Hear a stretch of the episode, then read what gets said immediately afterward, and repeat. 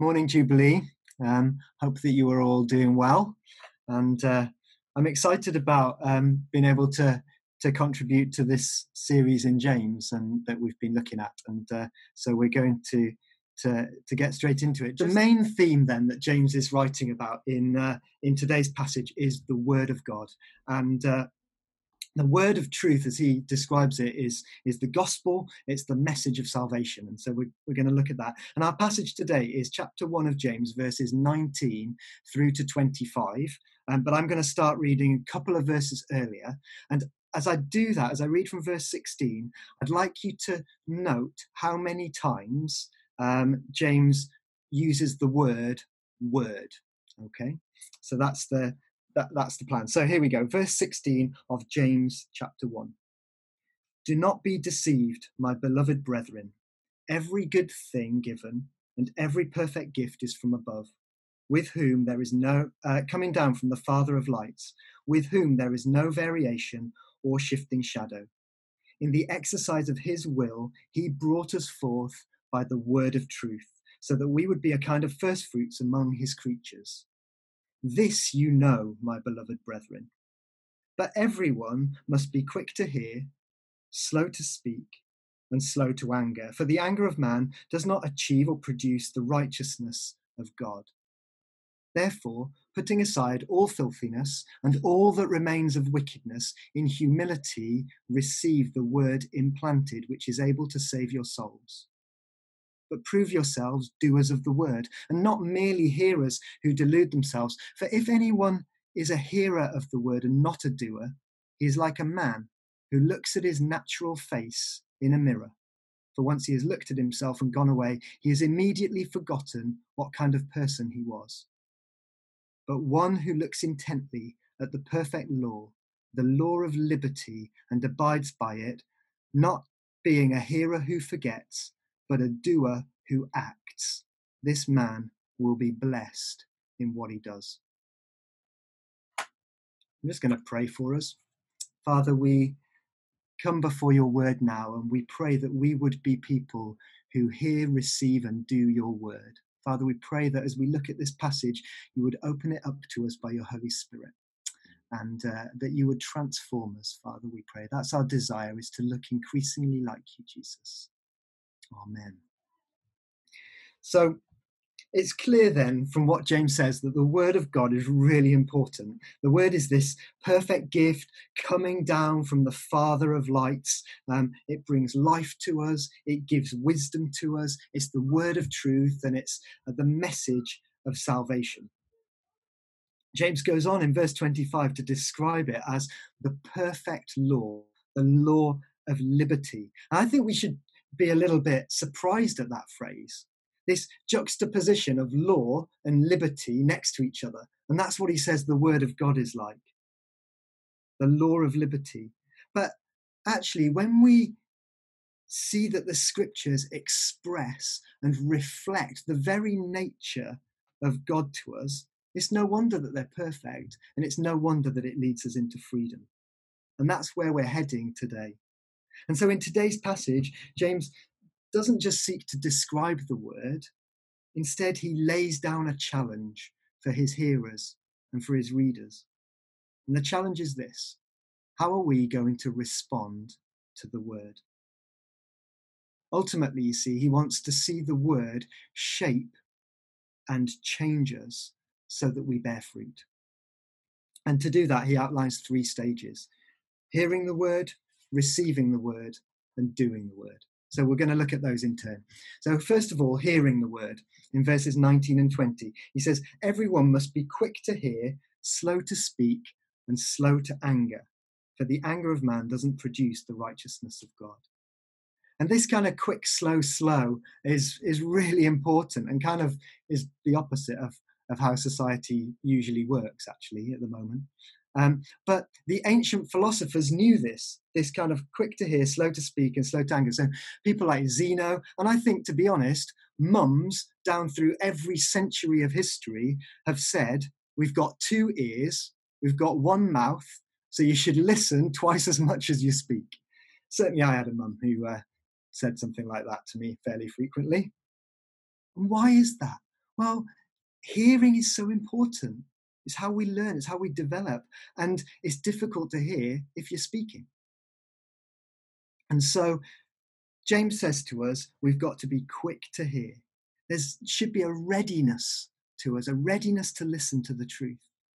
And many, many things will compete and clamour for our attention. But we've got to tune into the word and listen to the word of truth.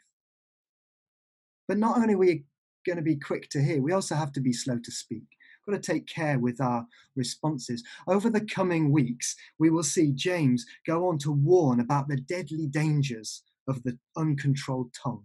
Let me give you a flavour of that. Verse 6 of chapter 3 And the tongue is a fire, the very world of iniquity. The tongue is set among our members as, what, as that which defiles our entire body and sets on fire the course of our whole life and is set on fire by hell. I mean, it's pretty brutal language about this little thing here, this tongue. We need to be very, very careful before we create an environment for giving any leeway at all to the tongue. And so it's not okay, for example, to say, well, I'm an external processor, and then use that as an excuse for just speaking unthinkingly.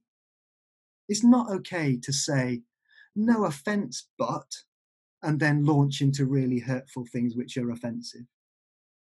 And it's really difficult, I think, in our climate to do this when social media, and I'm thinking particularly of Facebook and, and Twitter, where the use of that to fire off quick responses is so prevalent. So easy to voice your opinion and it goes out into a vacuum. But when it's voiced without care, where there's a lack of tone because it's written rather than spoken, where there's no consideration for consequences and impact of what we say, whether written or spoken, that's not a good place for us to be. The tongue is dangerous and we need to be slow to use it, slow to speak. And in the light of James's instructions here, our use as Christians of social media should look different social media, I think, is absolutely ripe for being exactly like this quick to hear and slow to speak. Because there's the opportunity to draft a response, to reread it and consider it before we post it, to check out the facts before publishing, and to think about how it will make the readers and recipients feel. Why don't we be a people who redeem social media so that it looks more like this quick to hear, slow to speak, and then slow to anger, he says. And he, he very simply gives a reason for this. He just says, the anger of man doesn't produce the righteousness of God, doesn't bring us to that. And so, if we're to fully embrace the word of God, the starting point is that we must create space to hear. And we do that by being quick to hear, slow to speak, and slow to anger. And that attitude, that temperament, will set us on a path to bringing about a righteous life. So that's the first thing that James says about hearing the word of God. This, if hearing, though, is about creating space to listen to the word, he then says, well, next, you've got to receive the word in verse 21. So he says, therefore, putting aside all filthiness and all that remains of wickedness, in humility receive the word implanted, which is able to save your souls. I love that. This word is able to save your souls. When we hear the word properly, we must then be ready to receive it humbly and allow it to be planted deep inside us so that it can grow. But in order to do that, we need to clear out our lives so that we're ready to receive. And James's metaphor here, picture of growth, you'll notice the birthing that was mentioned earlier, and now we've got the implanted word for growing. It reminds me of the parable of the sower, that well known parable. So in Mark chapter 4, you'll probably know the story, but the sower goes out to sow the seed. And it lands on these four types of soils. You've got the path, and then the birds come and take it away. You've got the rocky soil, where there's no depth to the soil and so it springs up and then withers. You've got the thorny soil where it grows up but it's choked because of the thorns. And then you've got the good soil, which produces the fruit. And the parable is all about how the seed is received. And Jesus, in his explanation, I wish he did this for all his parables, but he, we've we've got it for the sower. Um, and he, uh, in verses 14 through to 20, he says, "The sower sows the word. The message of salvation goes out, and then it's all about how it's received. Because actually, each of those soil types, the path, the rocky ground, the thorny ground, and the good soil, all of them are described as hearing the word. All of them hear. The seed goes out, the word goes out, all of them hear. But only some of them receive it, and only one of them goes on to produce fruit, which James will describe as doing in a bit. It's a bit of a challenge to us. What sort of soil is there in our hearts? How do we receive this word then? Because we all hear, but how do we receive it well? And James helps us. He says we must put away sin. He says, put aside all filthiness in verse 21 and all that remains of wickedness. It means that we've got to dig up the pathway. It means that we've got to clear out the rocks. It means that we've got to rip out the weeds, the thorns, so that all the soil is good soil, so that the seed can land, it can be heard, it can be received, and then it can grow, go on to produce fruit. We have to be people who are absolutely ruthless with sin. We heard about temptation from Rob the other week. And verse 15 of chapter 1, I'm just going to read it again to us. Then, when lust is conceived, it gives birth to sin. When sin is accomplished, it brings forth death. That's what sin does. Sin leads to death. What James is describing here is that the word, heard rightly, received well, brings life because it's implanted in us. It's always possible to justify sin, always easy to rationalize sinful behavior. Oh, it's, you know, I, I, I don't declare all my earnings, all my takings, because then I don't pay tax on everything. And that means that I can keep the cost down for my customers and they can't afford the full price. Or it's only a little lie, won't hurt anyone. He really did deserve that, to be honest. You know, and it's it's the subtle things that, that the enemy gets in and he twists things and enables us to rationalize and justify sinful behavior. And that's because the enemy wants to snatch away the word so we've got to have hearts that are ripe for planting, hearts that are open to receive the word and implant it into us. So we've got to hear well, we've got to receive well, but then we've got to do it as well. And for the rest of the passage, James talks about being doers of the word. I don't know about you, but since lockdown, I've never spent as long or as much time looking at myself as I have in these last few weeks. Video meetings at work, catching up with family, speaking to friends, church stuff. Everywhere I go, there's a little picture of me on a screen reflecting back at what I'm doing. And as someone who really only looked in the mirror every day to shave, it feels like I'm giving myself way too much unwarranted attention. James uses this idea of a person looking at their image in a mirror as a way of people who are reading or receiving the word. Now, the best mirrors at the time that James was writing were made of polished bronze.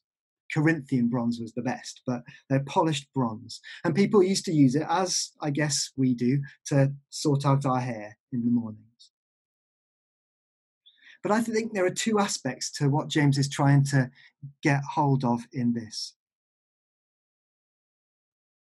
The first is that these people couldn't just glance quickly at their reflection and take it all in because the bronze wasn't polished enough to be able to see the image clearly or sharply. For there to be any use in looking in a mirror, you had to look intently in the mirror. You had to stare at it, you had to study it, and really take care over fixing your hair. But the second thing is that once you've done all that, once you've spent time looking in the mirror, what's the point of then going away and forgetting it? No point in that at all. If you've spent that long looking, you may as well remember it. And he's, James is saying it's just stupidity to forget what you've seen straight away. And this is exactly the same as how we need to look at the word. We can't just glance at it and expect to take it in, expect it to transform us.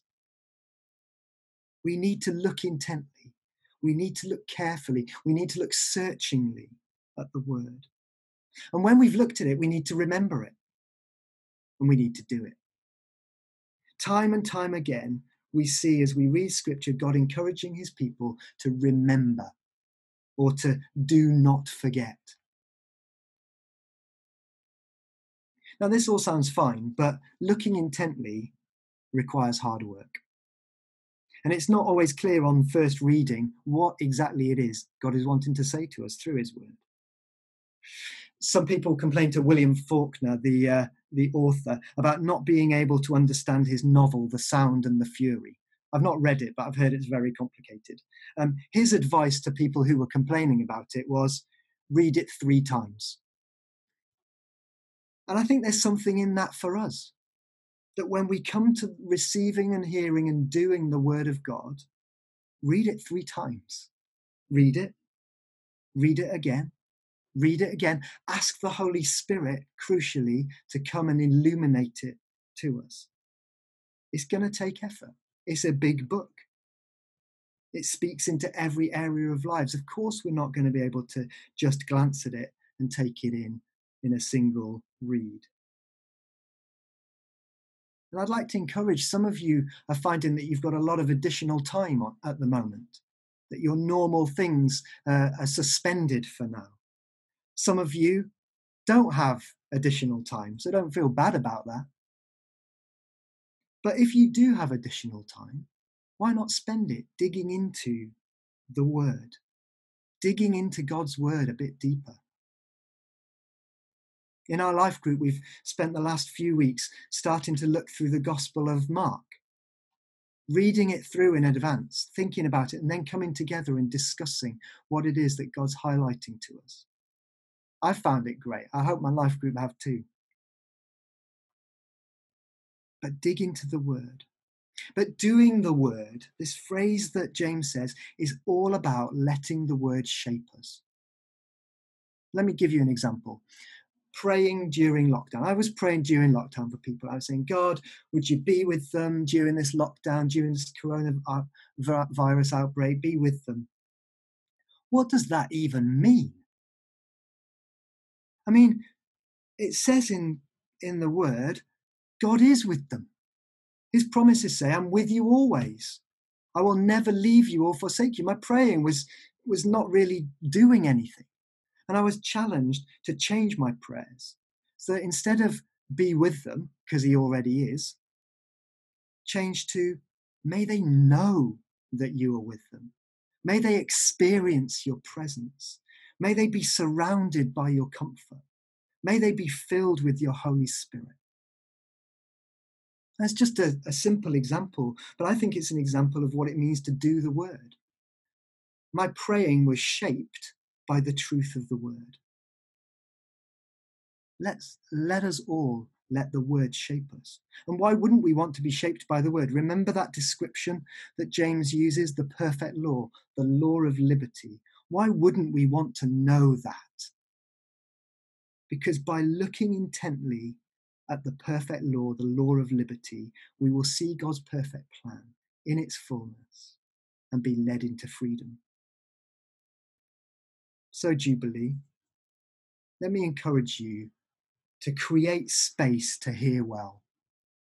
Create a clean heart, clear out the rubbish to receive the life which flows from Him and allow ourselves to be shaped by the word.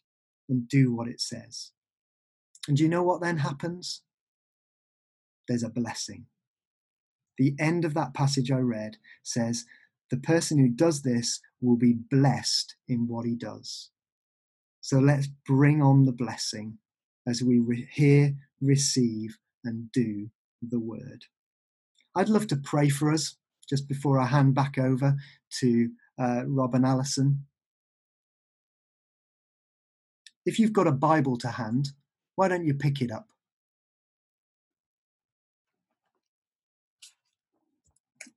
This is God's word to us. This is God's message of salvation to us. And so I'm going to pray that this is heard, received, and done by all of us. Father God, we thank you so much that you are we are a people of your word. We thank you for your word of truth that you have blessed us with. And Father, we pray that we would be a people who hear it well, who create the space to listen to what you've got to say to us, that we would be a people whose hearts are clean before you, that we clear out the rubbish so we're able to receive your word, which saves our souls.